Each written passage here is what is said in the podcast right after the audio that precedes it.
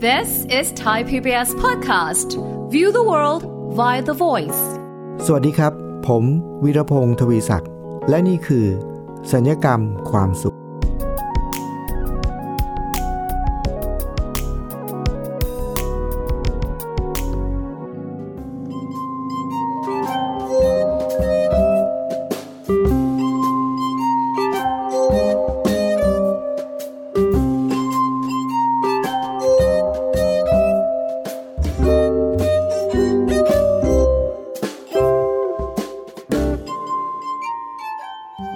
ฟังครับ ช่วงนี้ผมมีภารกิจบางอย่างที่ต้องทำที่จะต้องถ่ายทอดสดบ่อยๆนะครับ ก็เลยทำให้ผมเนี่ยมีปัญหากับเทคโนโลยีบางอย่างครับ เทคโนโลยีที่ว่านี้ก็คือ เทคโนโลยี auto focus ถ้าพูดถึง auto focus นี่ผมเชื่อว่ามันเป็นคำต่างประเทศนะครับ เป็นคำสากลที่เราคุ้นชินดีนะครับ แน่นอนเลยครับ auto focus นี่เราก็จะนึกถึงอันดับแรกนะครับ กล้องนะกล้องถ่ายรูป ในสมัยก่อนเนี่ยนู้นเลยนะต้องย้อนไปหลายปีเนี่ยผมก็ใช้กล้องถ่ายรูปเนี่ยนะครับ กล้องถ่ายรูปยุคแรกๆนั้นเนี่ยตอนที่ผมใช้เป็นเด็กๆเนี่ยมันยังไม่มีเทคโนโลยีในการปรับเขาเรียกปรับความชัดคมชัดอัตโนมัติ ต้องใช้มือหมุนนะครับ ในการปรับโฟกัส หรือปรับความคมชัดเนี่ย ต้องใช้มือหมุนเลนส์นะฮะพอคมได้ที่แล้วก็ค่อยกดชัตเตอร์หรือกดถ่ายนะครับมาในช่วงต่อมาก็มีระบบที่เราคุ้นชินนะครับ คือ auto focus เป็นการปรับความคมชัดแบบอัตโนมัตินะครับเราเอาเลนส์ไปส่องตรงไหนปุ๊บกดปุ๊บจืดๆๆนะมันก็พอชัดปุ๊บก็ถ่ายได้เลยนะครับ จริงๆแล้วเทคโนโลยี auto focus เนี่ย มันน่าจะเป็นสิ่งที่ดีและมีประโยชน์นะครับคุณผู้ฟัง แล้วมันทำให้ผมมีปัญหาได้ยังไงครับ เวลาที่เราถ่ายทอดสดนะครับ ผ่านทางโซเชียลมีเดียเนี่ยครับคุณผู้ฟัง หลายครั้งเวลาที่ผมอธิบายหรือผมสอนเรื่องบางเรื่องเนี่ย ผมก็จะต้องมีกล้องสองตัวใช่ไหมครับ ซึ่งกล้องสมัยนี้เนี่ยถ่ายทอดสดง่ายมาก เราไม่ต้องใช้กล้องอะไรราคาแพงมากนะครับ ก็ใช้โทรศัพท์มือถือเนี่ยแหละนะฮะ ตัวหนึ่งก็ตั้งเอาไว้แล้วก็ถ่ายรูปให้เห็นหน้าเรานะครับ แต่บางทีผมต้องการให้เขาเห็นรายละเอียดบางอย่าง อย่างเช่นการวาดรูปหรืออะไรบนกระดาษเนี่ย ผมก็จะมีกล้องอีกมือถืออีกเครื่องหนึ่งนะครับ ตั้งอยู่ด้านบน แล้วก็ถ่ายภาพมา เพื่อให้เห็นรายละเอียดของภาพที่เรากำลังจะวาดอย่างนี้เป็นต้นนะฮะคราวนี้ auto focus นี่มันจะมีปัญหาตรงไหนครับคุณผู้ฟัง กระดาษขาวๆเนี่ย พอเราวาดรูปเนี่ยนะครับคุณผู้ฟังมือเราเขาก็จะเห็นมือเรา กล้องเขาก็จะจับที่มือเราคมชัดเนะครับแต่พอเราเอามือออกนะเป็นกระดาษขาวๆเป็นส่วนใหญ่ปุ๊บกล้องเขาก็จะงงเลยเขาก็จับวัตถุไม่ได้เขาก็จะพยายามหา auto focus คือเขาจะพยายามหา หาว่าเขาจะไปจับอะไรให้มันให้มันชัดนะ่ะหาไม่เจอเขาก็จะเบลอเบลอจืดจ้าจืดจ้าอยู่อย่างนั้นนะภาพมันก็จะงงงงงงๆนะครับ อันนี้คือการเทคโนโลยี auto focus ของกล้องซึ่งมีปัญหาครับ แต่คุณผู้ฟังครับ รายการศัลยกรรมความสุขเนี่ยไม่ได้มีหน้าที่ในการมาสอนเรื่องเกี่ยวกับเทคโนโลยี auto focus นะครับ พอมีปัญหาเรื่องเกี่ยวกับ auto focus ของกล้องจากโทรศัพท์มือถือนะครับคุณผู้ฟัง มันทำให้ผมนึกเชื่อมโยงไปถึง เทคโนโลยี auto focus ของมนุษย์เราเนี่ยครับคุณผู้ฟัง การที่เราไปโฟกัสหรือไปจับจับต้องหรือจับจ้องอยู่กับอะไรเนี่ยแบบ auto เนี่ยมนุษย์เราเนี่ยคุณผู้ฟัง ชีวิตเราทุกวันนี้เนี่ยที่เรามีความทุกข์ความเครียด ความกังวล หรือความขุ่นมัวไม่สดใสเนี่ยเป็นเพราะว่ามนุษย์เราเนี่ยมีระบบ auto focus ครับ แต่ไม่ใช่จับความคมชัดของภาพนะครับ มีระบบ auto focus ในการจับความคมชัดของเรื่องดีกับเรื่องไม่ดีครับ เวลาที่เราเอากล้องไปถ่ายอะไรก็ตามเนี่ยเขาก็จะไปจับอยู่ที่ภาพหรือวัตถุใช่ไหมครับ แต่ว่าเวลาที่ชีวิตมนุษย์เราเนี่ยครับคุณผู้ฟัง เราอะแปลกมากเลยมนุษย์เราเนี่ยไม่รู้ใครไปไปตั้งระบบไว้หรือเปล่านะ เรามักจะมีระบบออโต้โฟกัสก็คือ เวลาที่เรามองไปเหตุการณ์เหตุการณ์หนึ่ง ระบบการจับเหตุการณ์นั้นน่ะเรามักจะไปจับเหตุการณ์ไม่ดีก่อนเหตุการณ์ดีครับ อันนี้ผมก็เลยเรียกว่าเป็น auto focus ความดีครับ แต่ว่าส่วนใหญ่เราจะตั้งระบบไว้ที่ auto focus เรื่องไม่ดีมากกว่าเรื่องดี ยกตัวอย่างนะครับว่าเมื่อสัปดาห์ที่แล้วนี่ครับคุณผู้ฟัง ผมก็โทรศัพท์ไปสั่งอาหารจากร้านอาหารหนึ่งนะครับ เป็นร้านที่เขาทำอาหารที่เรียกว่าปลาเผานะครับ เป็นปลาเผาแล้วเขาก็จะถ้าเราโทรไปสั่งเนี่ยเขาก็จะมี Grab มาส่งนะครับ หรือว่ามี ไรเดอร์มาส่งเนี่ยนะครับ มีมีปลาเผาหนึ่งตัวนะมีผักแล้วก็มีอะไรอะไรมาเครื่องเคียงมีน้ำจิ้มอะไรเนี่ยนะครับ ผมก็โทรไปสั่งอยู่เจ้าหนึ่งครับเขาก็เอามาส่งครับ พอมาส่งเสร็จปุ๊บพอได้กินกันเรียบร้อยเสร็จแล้วก็มีความรู้สึกว่า เออ เจ้านี้แปลกดีนะ คือน้ำจิ้มเขารสชาติดีนะครับ แล้วก็เนื้อปลาเขาก็สดแล้วก็อร่อย ไม่เหมือนเจ้าอื่นๆที่เคย ที่เคยกินนะครับพอเป็นอย่างนั้นปุ๊บผมก็เลยจำเบอร์เลยว่าร้านนี้นะคราวหน้าต้องสั่งอีกนะครับ พออีกแค่ 2 วันถัดมาครับคุณผู้ฟัง ผมก็โทรศัพท์ไปเลยครับ โทรไปเจ้าเดิมนี้เลยนะครับ แล้วเจ้าของร้านก็รับโทรศัพท์ แล้วผมก็บอกเขาบอกว่าอ่าพี่ครับ วันก่อนที่ผมโทรศัพท์มาจำได้ไหมครับ อ๋อจำได้เนี่ย ผม พอผมแค่ทักว่าจำได้ไหมครับ วันก่อนที่ผมโทรมาสั่งปลาเนี่ย และผมโทรมาอีกครั้งหนึ่งเนี่ยครับ เจ้าของร้านที่รับสายเนี่ยเขาบอกมีอะไรหรือเปล่าครับ คือเสียงเขาตกใจมากเลยครับเขาถามว่ามีอะไรหรือเปล่าครับ คือผมโทรศัพท์ไป ยังไม่ทันบอกเลยว่าเกิดอะไรขึ้นหรือเรื่องราวเป็นยังไงเนะครับจริงๆ แล้วผมโทรไปเพราะอะไรครับ เพราะเป็นเรื่องดีคือผมประทับใจ ว่าอาหารเขาเนี่ยคุณภาพดี ราคาไม่แพงแล้วก็อร่อยครับ จะสั่งซ้ำอันนี้คือเป็นเรื่องดีนะครับ แต่พอเราโทรไปปุ๊บ เราแค่ย้อนว่าจำได้ไหมครับ เมื่อวันก่อนที่ผมโทรมาสั่งเนี่ยแวบแรกคือ auto focus ของมนุษย์เราอะมักจะจับไปว่าเป็นเรื่องไม่ดี แวบแรก อันนี้เป็นระบบ auto focus ความดีความไม่ดี เรามักจะทึกแปลกนะครับคุณผู้ฟังทำไมเรามักจะนึกถึงเรื่องไม่ดี ก่อนเรื่องดีเสมอ เราน่าจะฝึก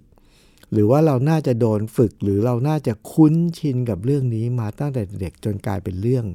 ปกตินะครับ ซึ่งอันนี้เราต้องฝึกใหม่เลยนะครับ หลังจากนั้นพอโทรคุยเขาบอก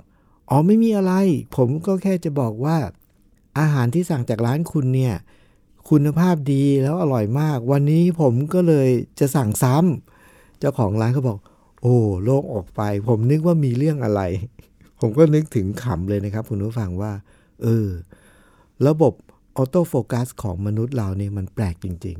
ๆ แล้วมันก็เลยทำให้ผมนึกไปถึงอีกเรื่องหนึ่งของตัวเองเหมือนกันครับ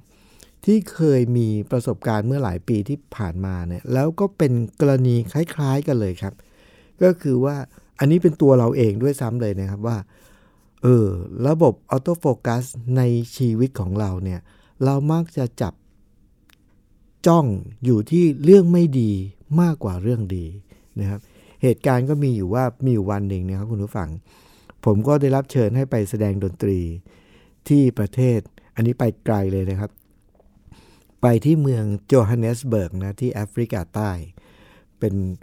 เป็นเมืองที่อยู่ทวีปแอฟริกาแล้วเราไม่เคยไปมาก่อนอยู่แอฟริกาใต้เนี่ยแล้วเขาก็มีงานประชุมแบบนานาชาติ แล้วเขาก็เชิญผมไปแสดงดนตรี แต่เป็นงานที่แปลกครับคือเขาจัดหลายวันมากนะครับ มีหลายกลุ่มมาเข้าร่วม แล้วผมจะต้องแสดงหลายวัน แล้วคนที่เชิญไปเนี่ยเป็น เป็นผู้บริหารระดับสูงของบริษัทนี้ครับ ซึ่งเผอิญเขามาเจอผมที่ประเทศไทย เขามาประชุมในเมืองไทยนี่แหละ แล้วเขาก็ได้ชมการแสดงของผมนะการบรรเลงพินแก้วเนี่ยนะครับพอเขาได้ชมเนี่ยเขาก็รู้สึกว่าประทับใจมาก หลังจากได้เจอกันในเมืองไทยเนี่ยเขาก็ติดต่อมาแล้วก็เชิญให้ผมเนี่ยไปแสดงที่แอฟริกาใต้เนี่ยคราวนี้บริษัทเขาเนี่ยเป็นบริษัทที่ใหญ่มากครับคุณคุณผู้ฟัง มีบริษัท ที่อยู่ในเครือข่ายทั่วโลกนะครับ ประมาณ 800 กว่าบริษัทนะฮะแล้วในแอฟริกาก็เป็นบริษัทที่เป็นบริษัทกลุ่มบริษัทที่ใหญ่มาก คนที่เชิญนี้ก็คือเป็นผู้บริหารพูดง่ายว่าเป็นเจ้าของของบริษัทนี้เลย ซึ่งโอ้โหใหญ่มากนะเขาก็ต้อนรับผมด้วยการส่งผู้บริหารของอีกบริษัทหนึ่ง ซึ่งเป็นบริษัทย่อยของเขาเนี่ย มาดูแลผมโดยเฉพาะเลยนะครับ ขับรถพาไปพักที่โรงแรม แล้วระหว่างวันเขาก็จะบอกว่า ถ้าผมจะไปไหนเนี่ยก็ให้บอกเขาแล้วเขาจะอยู่ดูแลตลอดเวลา ผมไปอยู่ที่นั่น 10 วันครับ แล้วก็ให้ผมไปพักในโรงแรมแห่งหนึ่ง แล้วเขาก็กำชับว่า คุณก็อยู่ที่นี่เลยนะ อาหารทุกมื้อคุณก็กินที่นี่แหละนะ แล้วผมก็เดี๋ยวเขาจะมารับผิดชอบค่าใช้จ่ายเองเนี่ย โอ้โหเขาดูแลอย่างดีมากเลยครับคุณผู้ฟัง หลังจากนั้นเนี่ยผมก็ไปอยู่ประมาณ2อสวันนะครับสองสามวันแรก พอตอนเช้าวันที่สามครับ ผมลงมาทานอาหารเช้าที่โรงแรมแต่เช้าเลยครับ พอเดินลงมาเนี่ย ผมก็เห็นผู้บริหารซึ่งเป็นคนที่ มีหน้าที่ดูแลผมตลอดการเดินทาง10กว่าวันนั้นเนี่ย ผมก็เห็นเขากำลังยืนอยู่ที่หน้าเคาน์เตอร์ ของต้อนรับของโรงแรมนะครับ แล้วก็เหมือนกับกำลังดูเอกสารประมาณว่ากำลังเช็ค เช็ครายการค่าใช้จ่ายที่ผมอยู่ในช่วง 3 วันแรก ซึ่งจริงๆผมต้องอยู่อีกหลายวันนะครับ พอผมเห็นแว็บแรกนะผมเห็นในใจว่า โอ้โห ไม่ธรรมดานะเนี่ย ก็คือเรามาอยู่แค่ 3 วันเองแล้วเขาก็บอกเราว่า อาหารทุกมื้อให้เรากินที่โรงแรม แล้วเราก็แค่มีหน้าที่กินเสร็จแล้วก็เซ็น แล้วเดี๋ยวเขาจะเป็นคนที่จะมาดูแลค่าใช้จ่ายทั้งหมดเองนะฮะแต่ว่าตอนจบ แต่นี่เพิ่งจะอยู่ได้แค่2อสวันเองนะครับเขาก็มาตรวจสอบซะแล้วนะครับเราคิดในใจว่า โอ้โห ถือว่าถือว่าไม่ธรรมดาถือว่าเข้มงวดใช้ได้นะครับ แต่คุณผู้ฟังครับ ในที่สุดแล้วสถานการณ์จะเป็นยังไง แล้วเกิดอะไรขึ้นจริงๆนะครับ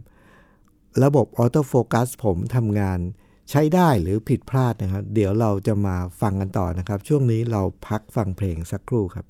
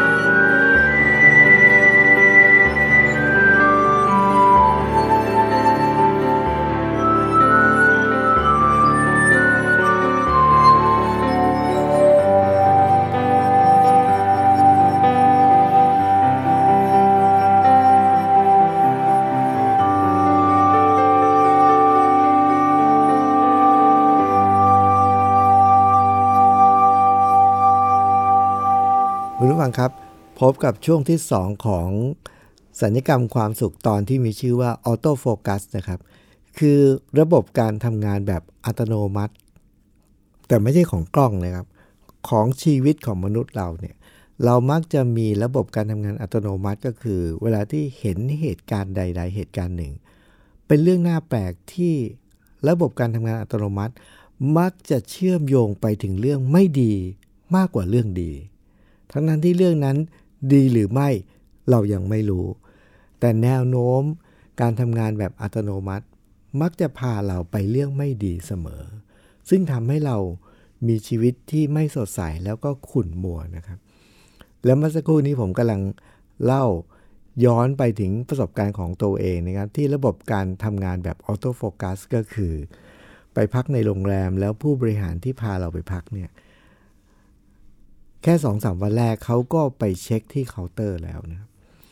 กำลังขอดูเอกสารกันวุ่นวายเลยนะครับ น่าจะเป็นเรื่องค่าใช้จ่ายแบบบิน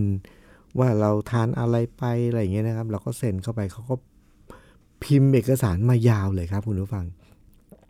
ผมเห็นดังนั้นผมก็เลยเดินไปหาเขาบอกว่ามีปัญหาอะไรหรือเปล่านะคุณผู้ฟังเชื่อไหมครับว่า ระบบการทำงานแบบ auto focus ของผม ผิดพลาดอย่างแรงนะครับ เราคิดว่าน่าจะเป็นเรื่องไม่ดีนะเขาก็เอาบิลรายการค่าอาหารที่ผมเข้าพักมาตลอด 3 วันที่ผ่านมาเนี่ย แล้วชี้ให้ผมดูครับ ดูสิเนี่ย คุณมาอยู่ที่นี่ 3 วันเนี่ย คุณกินอะไรไปบ้างนะ วันที่ 1 กินอันนี้วันที่ 2 วันที่ 1 เช้าเที่ยงเย็นคือผมกินทุกมื้อนะครับ แล้วเขาก็บอกเรามีหน้าที่กินแล้วก็เซ็นเข้านั้นเดี๋ยวเขามาจ่ายเอง ลิสต์รายการที่ผมเซ็นยาวเหยียดเลยครับคุณผู้ฟัง พอดูเสร็จปุ๊บเขาพูดกับผมว่า นี่สามวันทำไมคุณกินไปน้อยจังเลยอะ คือเขาบอกกับผมว่า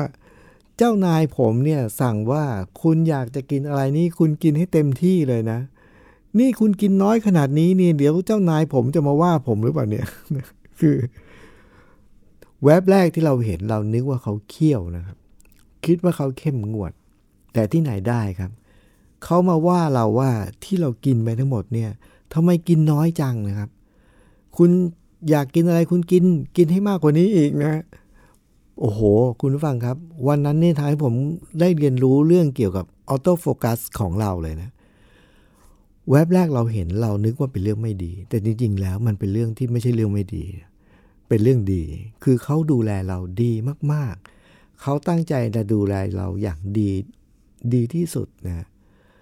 และเขาก็ประเมินจากสิ่งนั้นว่าเรายังกินน้อยอยู่ แต่ในความเป็นจริงของเหตุการณ์คราวนั้นนะครับคุณผู้ฟัง เชื่อไหมครับว่าผมอยู่วันต่อๆมาเนี่ยปรากฏว่าผมกินน้อยลงและน้อยลงน้อยลงไปอีกนะ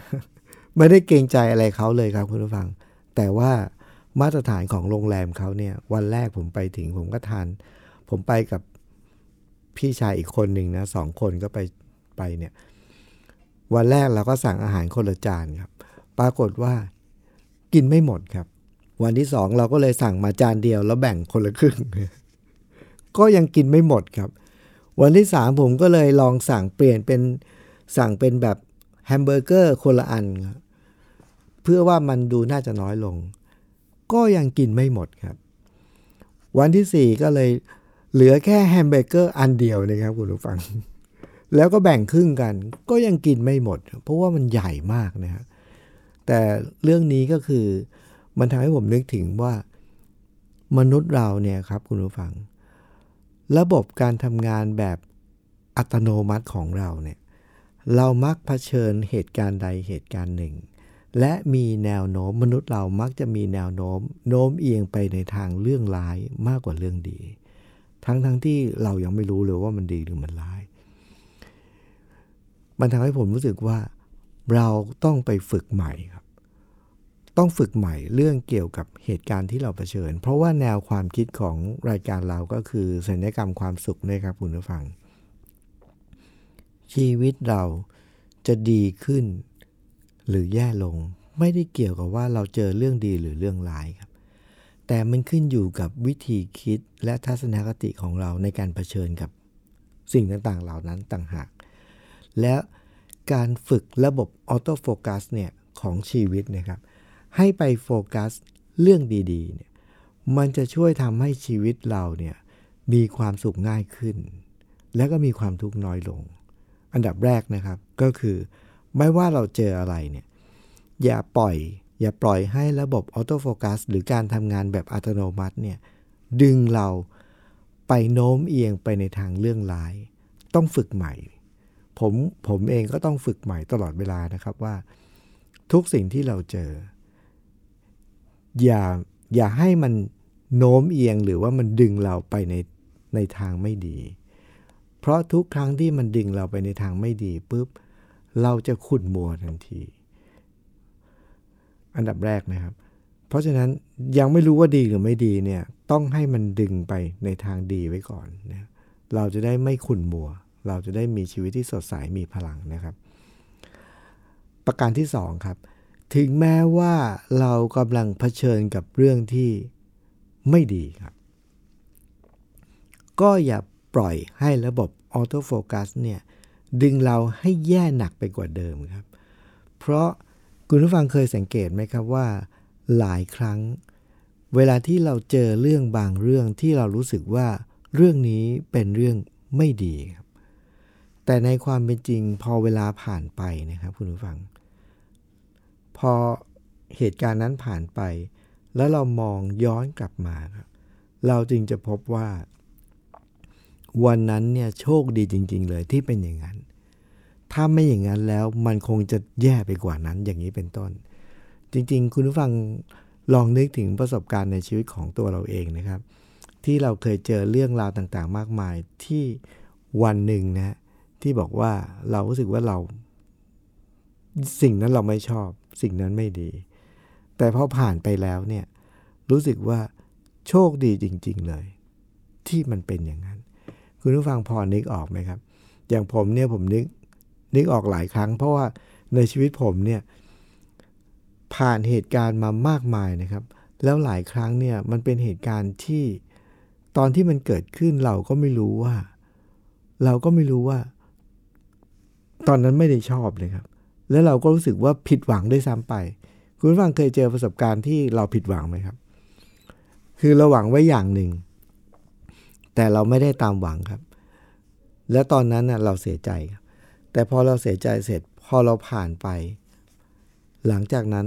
ผ่านไปเป็นปีนะครับ พอเรามองย้อนกลับมา เราก็ถึงกับบอกตัวเองว่าโหโชคดีจริง ๆ เลย ชีวิตมนุษย์เราเนี่ยจะมีเหตุการณ์อย่างนี้เกิดขึ้นมากมายครับคุณผู้ฟัง เพราะฉะนั้นเราอย่าให้ระบบการทำงานแบบอัตโนมัติของเราเนี่ยดึงเราให้โน้มเอียงไปในทางเรื่องไม่ดีตลอดเวลา ต้องฝึกใหม่ ให้เขาให้เขาดึงเราไปในทางโน้มเอียงไปในเรื่องที่ดีนะครับและข้อที่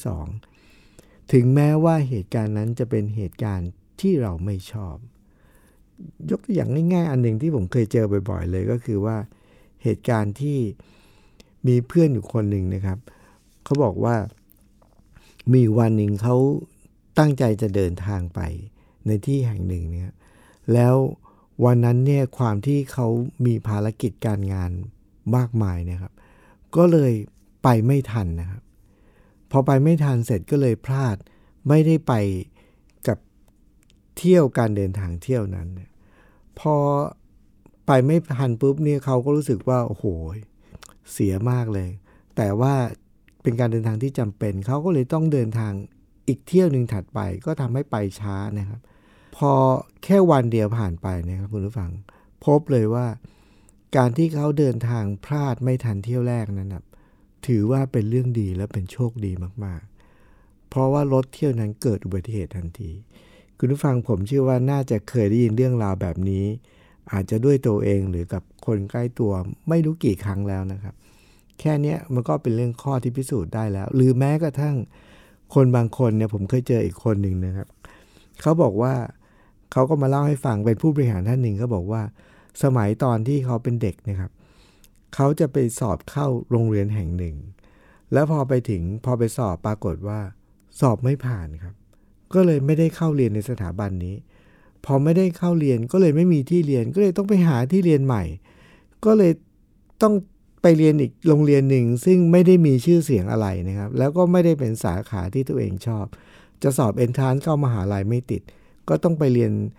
อาชีวะอะไรอย่างเงี้ยนะ แล้วก็พอพอนั่งคุยในปัจจุบันเขาบอกว่า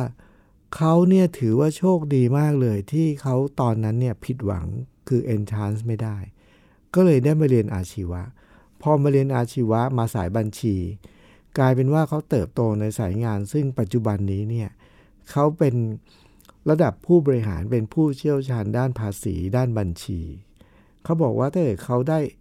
สอบเข้าในมหาวิทยาลัยตอนนั้น ชีวิตเขาก็ไม่ใช่แบบนี้นะครับและเขาก็บอกว่าเขาโชคดีมากเลยที่ตอนนั้น สอบเข้ามหาลัยไม่ติดนะฮะอย่างนี้เป็นต้นคุณผู้ฟังครับ อย่าให้ระบบ auto focus ในชีวิต พาเราไปทำให้ชีวิตเราเนี่ยไม่มีความสุข หรือว่าทำให้ชีวิตเราขุ่นมัวแล้วก็ไม่สดใสนะครับ รายการสัญญกรรมความสุขรายการที่จะทำให้ คุณผู้ฟังมีชีวิตที่มีความสุขมากขึ้น แล้วก็มีความทุกข์น้อยลง เรามาสัญญกรรมความสุขในชีวิตของเรา ด้วยคมความคิดของตัวเราเอง วันนี้ผมวีรพงศ์ตวิศักดิ์ต้องลาไปก่อนนะครับ สวัสดีครับ ติดตามรายการทางเว็บไซต์และแอปพลิเคชันของไทย PBS Podcast Spotify SoundCloud Google Podcast Apple Podcast และ YouTube Channel Thai PBS Podcast Thai PBS Podcast. View the world via the voice.